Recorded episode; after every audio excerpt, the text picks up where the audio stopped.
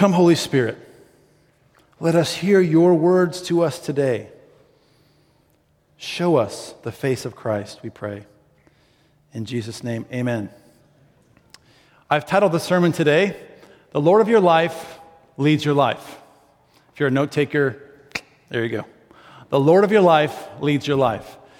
In other words, to know and worship God does not simply mean to say something or to add God to your life so that you might get something. In fact, if Jesus is Lord, that means he's master. And as master, he gets to say what we do and how we do it. That's what it means to follow him. To put it another way, worship is about lordship. Contrary to common use, worship is not about primarily singing, coming to a building like this once a week. Worship is about lordship. The Lord of your life leads your life. So you might ask yourself, who is Lord? Who is leading you? That answer might not be as easy as it seems. We've been in this series called Honest to God, discussing the life of King David. We've been here for several weeks. Um, hopefully, you've been able to follow along. If not, please read 1st and 2nd Samuel, some amazing stories in there of God's faithfulness. But I'm going to do a, a really quick review, just in case you've missed any of it, okay? So bear with me. David, the first time we see him, he's a shepherd boy. He gets anointed as the second king of Israel. Why? because Saul, the first king, had failed. He had become disobedient to God, and God rejected him. So David is anointed, even though he's the least of his brothers. Next time we see David, he kills Goliath, which is a very famous story of David. That's probably the one most of us know. He kills Goliath, this hero, this giant hero of the Philistines. And then after that, he becomes a famous war captain. Saul sends him out with the troops and says, ah, Go fight. Well, he's very successful. That's where Saul gets embittered and jealous because everyone starts singing, David has killed ten thousands, Saul, thousands. Saul dies in battle after all this conflict. As Dan spoke about last week, after Saul's death, shortly thereafter, David becomes king of the entire nation of Israel. So here we are. Last week, Dan spoke about how David captured the city of David, the city of Jerusalem, and he desired to set up his kingdom there, sort of the, the Washington, D.C. of Israel, if you will. In our story today, David is bringing the Ark of the Covenant to Jerusalem. The Ark of the Covenant is that thing from Indiana Jones. No, wait. It is, I got a picture right here. This is an artistic rendering. It's from the Bible, really. They took it from the Bible. It's a wooden box, it's covered with gold. It's got the two figurines of the cherubim on the top. It was probably the most important religious object in the people of Israel's religious practice. It lived inside of the Holy of Holies, in the tabernacle. And God would speak to his people from the mercy seat, which is that spot right in between those two wings. So, it's very important that David bring the Ark of the Covenant into Jerusalem because he wants to establish a city that is not just politically powerful, but it is the center of the Jewish faith. David is, after all, a man after God's own heart, loves the Lord his God and wants to follow him. Now, why was the ark missing? It had been missing for 20 years or more. The Philistines, you remember the Philistines? Goliath, they were the enemies of Israel, and they had decided to steal the Ark of the Covenant because they knew how special it was. This turned out to be a really bad idea. They put the ark in their temple, their pagan temple, and their idols started to fall over and crumble mysteriously. They themselves started to get boils and sicknesses and disease, death. They eventually figured out this is the problem, we have to get rid of it. So what do they do? Well, they very superstitiously took the Ark of the Covenant, put it on the back of this ox cart. And they sort of smack the behind of the oxen and says, hopefully they're going to find their way home. And of course, they do. The important thing to note is that it had been gone for quite some time, and this is a really big deal that David wants to bring it into Jerusalem. But things don't go quite as smoothly as David hopes. Isn't that the way it goes? You, know, you try to do something good, doesn't go right. Let's pick up just our story. Again, this uh, page 258, if you want to follow along, I'm just going to summarize each section. Verses 1 through 5, we find out that David gathers all, the, all his armies and they have a party because the ark is coming in. I mean, you can imagine there's fireworks happening. The people are thinking, we're getting the day off tomorrow. Um, this is going to become a national holiday at some point. I mean, this is going to be Ark Day. We're going to all have a barbecue. It's fantastic. So David's like, he's leading the party. He's excited. Everybody's happy. But when we read this, something should make us think wait a minute. It says they brought the ark on a new cart. A new cart. If there's anyone in here who is somewhat of an Old Testament scholar, you'll know the cart method is not the right method. In Exodus 25, God spoke to Moses and he said, Build an ark. I want it to be this big and I want it to have this in it. And I want you to put rings on the legs of the ark. And I want you to put poles through those rings, and that's how you should carry it. The priests had to carry it, and they had to use poles. So, here's where we find out the problem is David did not use God's pre- prescribed method. He puts the ark on a cart. When I was reading this, the question came to me where did he get that idea? Remember the Philistines? Superstition drove them to send it away on a cart. They didn't know any better. David should have known better. King of Israel. What's the king supposed to do? Know the law. So David didn't do his homework, either because he was lazy, maybe he couldn't find any Levites. I don't know. Levite vacation. But that brings me to a question Have you ever done that? Have you ever just copied somebody else without asking God to try to get something done? Or maybe ignored God's way and said, No, I'm just going to do it my way anyway. I have. Don't raise your hand. See, the Lord of your life leads your life. The Master, the one to whom we bow, is the one who, who makes the decisions.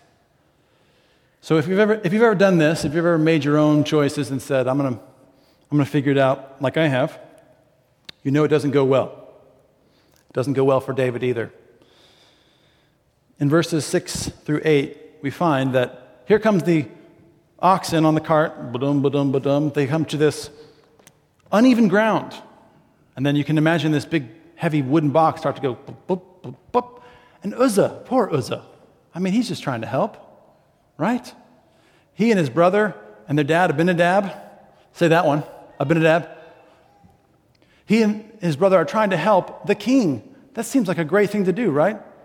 They're patriotic. We want to help our king. He reaches out and he grabs it, and God strikes him dead for it.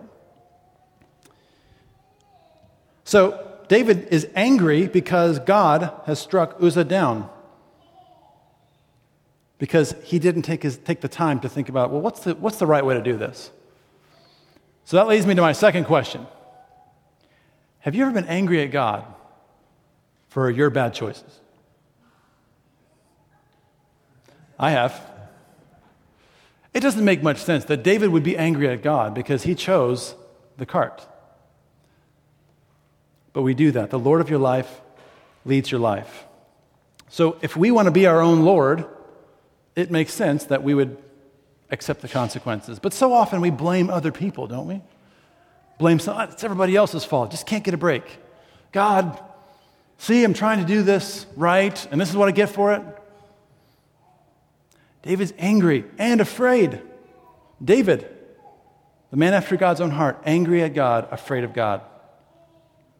The story takes a really important turn here, though. David doesn't stay angry. He stops the party. Stop the music. Okay, we're going to exit off the freeway, Obed Edom's house. Can I borrow your shed? I need to regroup. But what does he do? He's honest with God. He says, God, I'm angry, and I don't know what to do next. And he figures out what to do. If you look at the parallel of this story in 1 Chronicles 15. it says that David, there's a little bit more detail. It's the same story, different writer. A little more detail. David says to the Levites, Because you didn't carry it last time, the Lord struck out against us. So listen to what David does. He doesn't stay angry, he tries again. In verses 12 through 15, David went and brought up the ark from the house of Obed Edom with great rejoicing. Verse 13, really important. When those who bore the ark of the Lord had gone six steps, he sacrificed an ox and a fatted animal. And David danced before the Lord with all his might, and David was wearing a linen ephod. Did you notice the things that changed his second time around? Three things changed. First, when those who carried the ark of God, aha, the cart is no more. When they had gone six steps, he sacrificed an ox and a fatted animal. I don't know if that means the first six steps or every six steps. Either way, it's expensive. Think about that. One, two, three, four, five, six. All right, stop the parade. Sacrifice. One, two, three, four, five, six. Everybody stop. Another sacrifice. What's David doing? He's paying the price. The presence and power of God, represented by the ark, bringing it into the midst of the people, there's a price. The first time, the price was Uzzah's life. Second time, David says, All right, I'll pay the price. So he makes sacrifices. The third thing that changed is that David is wearing a linen ephod. It's kind of like a robe that the priests would wear in service of God. That means he was taking responsibility and he was actually going first with the celebration. He wasn't just part of the party. So he didn't stay angry. He didn't get bitter. He didn't say, I'll never give you another chance, God. No, he tried again. He figured out who was Lord, and he let God lead him. So when we look at this story, how do we respond? I mean, here we are, Fleming Island, Florida. This is a long time ago in Israel. What do we do? I think there's two ways we can approach a story like this. We could see it first as a model, example to follow, some good stuff there. We can also see it as a picture of the gospel. I want to look at both of those really quick. For our lives, David gives us a, a, model to follow. There's so many admirable qualities about David. That's what you hear. David, a man after God's own heart. He was tender. We see that in the Psalms, and yet a great warrior a man's man. I mean, who doesn't want to be like that? But there's three things in the story the cart, the consequences, and David's correction. We might model ourselves after those three things the cart, the consequences, and the correction. First, the cart. Like I mentioned earlier, what are the ways in our lives that we try to improve on God's ways? That's the cart. What am I doing that's more convenient, even though that's not how God says to do it? Here are some examples. God, I, I know you say uh, don't cheat on your taxes, but that's the only way I can make ends meet. Or, God, I know you said I need to keep my word all the time, but I'm really in a bind this one on this one, so you understand. Or, God, I know you said I'm supposed to wait for you, but I just have to have it now. Friends, what we're really saying is God, I actually know how to be a better Lord than you. There's a saying that goes like this He's either Lord of all or he's not Lord at all. If Jesus is Lord, then Jesus lead, leads. The Lord of your life will lead your life. So often, we're the one to blame and put ourselves on that throne. If Jesus leads, that means what he says goes. It means when, when I need wisdom, I can ask him. It means when I need provision, I can go to him. And if there's a, a more convenient way out there to get something done, I might want to be careful because he's Lord. So, first, the cart. The second one, the consequences. You might ask yourself this question Am I experiencing consequences for my bad decisions? Think about it. It's so easy to play the blame game. I just can't get a break, God. What choices are we making? What choices are you making? In the story, Uzzah dies. That's the consequence. Boom. Somebody's son dead, somebody's brother. We need to be very clear on something. This is teaching us something. When we go outside of God's ways, consequences. That's the truth. To use the examples from before, you cheat on your taxes, you can go to jail. That's a consequence.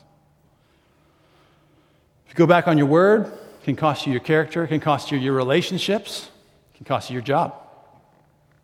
Consequence. If you jump ahead of God's timing on something, you can have a lot of regret in your life. Now, you might be saying, hey, wait a minute, wait a minute, buddy, we're at Grace Anglican Church here. What about grace? Yes, there's grace. Maybe grace means we don't get struck dead. Serious. Grace is not a free pass to ignore the lordship of Jesus. And grace does not always mean I don't experience the consequences of my bad choices. God is love. True? Sometimes the most loving thing to do is to let me experience consequences. I have a two year old daughter. What do you think is more loving for her as she grows, as she learns? Letting her experience consequence or letting her have freedom? God has given us boundaries, boundary lines in which to live. Listen, boundaries are an act of love. Did you know that? Sometimes our free spirit as Americans can get in our way on this one. Right? No, no boundaries. I must have complete freedom. This is America. Boundaries are an act of love. And we step outside of bounds, there are consequences. One pastor friend I have says, Stupid hurts. Stupid hurts every time. So when we step outside of the boundaries, there are consequences. When Jesus is Lord, though, he leads. And we follow his ways because he loves us and he wants what's best for us. Lordship of Jesus is really about seeing him for who he is. Okay? Because he really is the Lord, right? Jesus is Lord of all. That's real, true reality. I asked the kids in the kids' ministry, well, I didn't ask the kids. I asked some of the leaders of the kids to help me on this one because I wanted to see what do the kids think about how they see God. So I said, I gave them a simple assignment. Draw a picture of God. What does God look like? How do you see him? Here are some examples.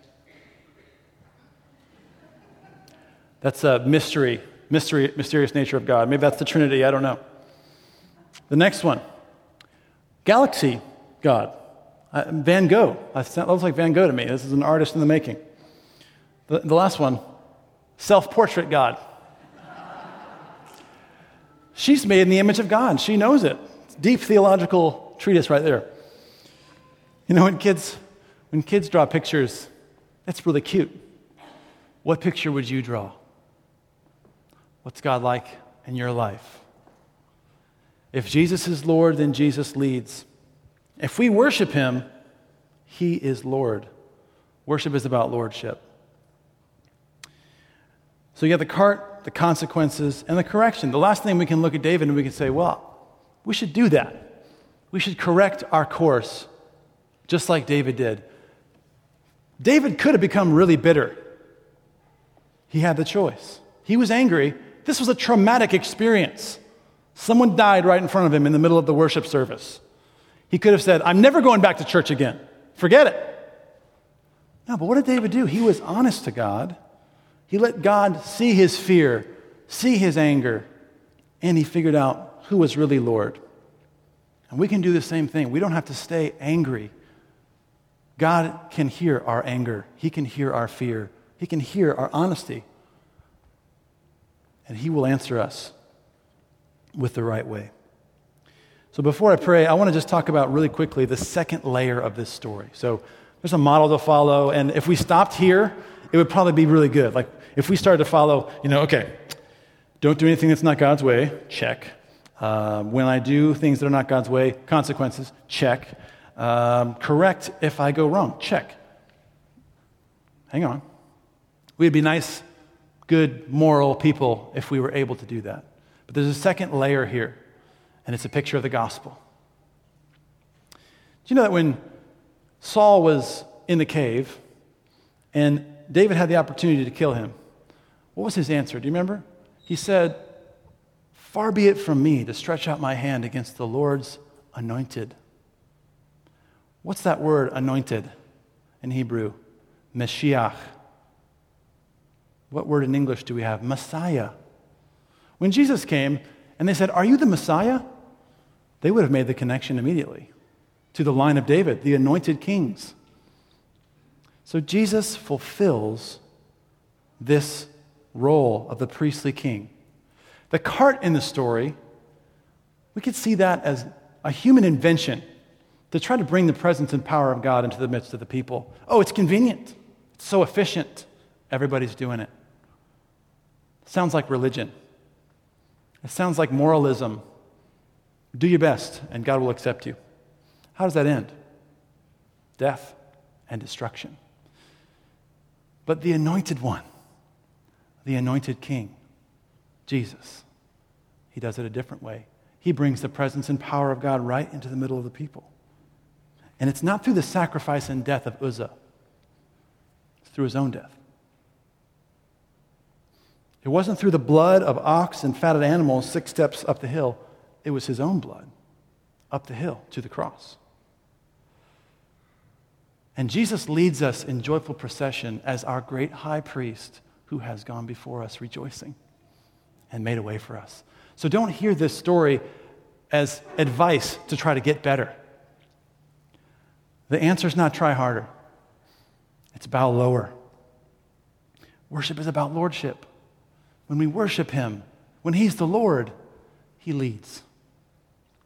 So that's my encouragement to you today, my plea to you today.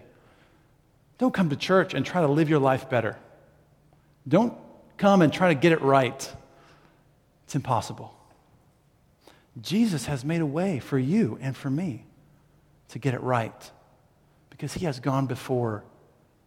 He gave his own life, he shed his own blood. He's our great high priest. And Paul writes to the Corinthians Thanks be to God, who in Christ always leads us in triumphal procession, and through us spreads the fragrance of him everywhere. That's how we live in the gospel. May we be that kind of people. Thanks be to God. Let's pray.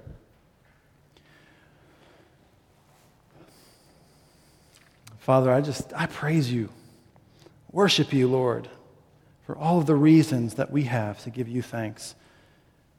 But above all, we give you thanks for your Son, Jesus Christ, through whom our perfect sacrifice was made, through whom we have access to the presence and power of God because Jesus embodied it. And then he breathed and sent the Holy Spirit to live right here in our midst. Help us to remember as we worship you today, as we come to your table, help us to remember the cost drawing near to this power and presence of our God who loves us. Help us to embrace the free grace of the gospel and to live in your ways for your glory. We pray in Christ's name. Amen. I invite you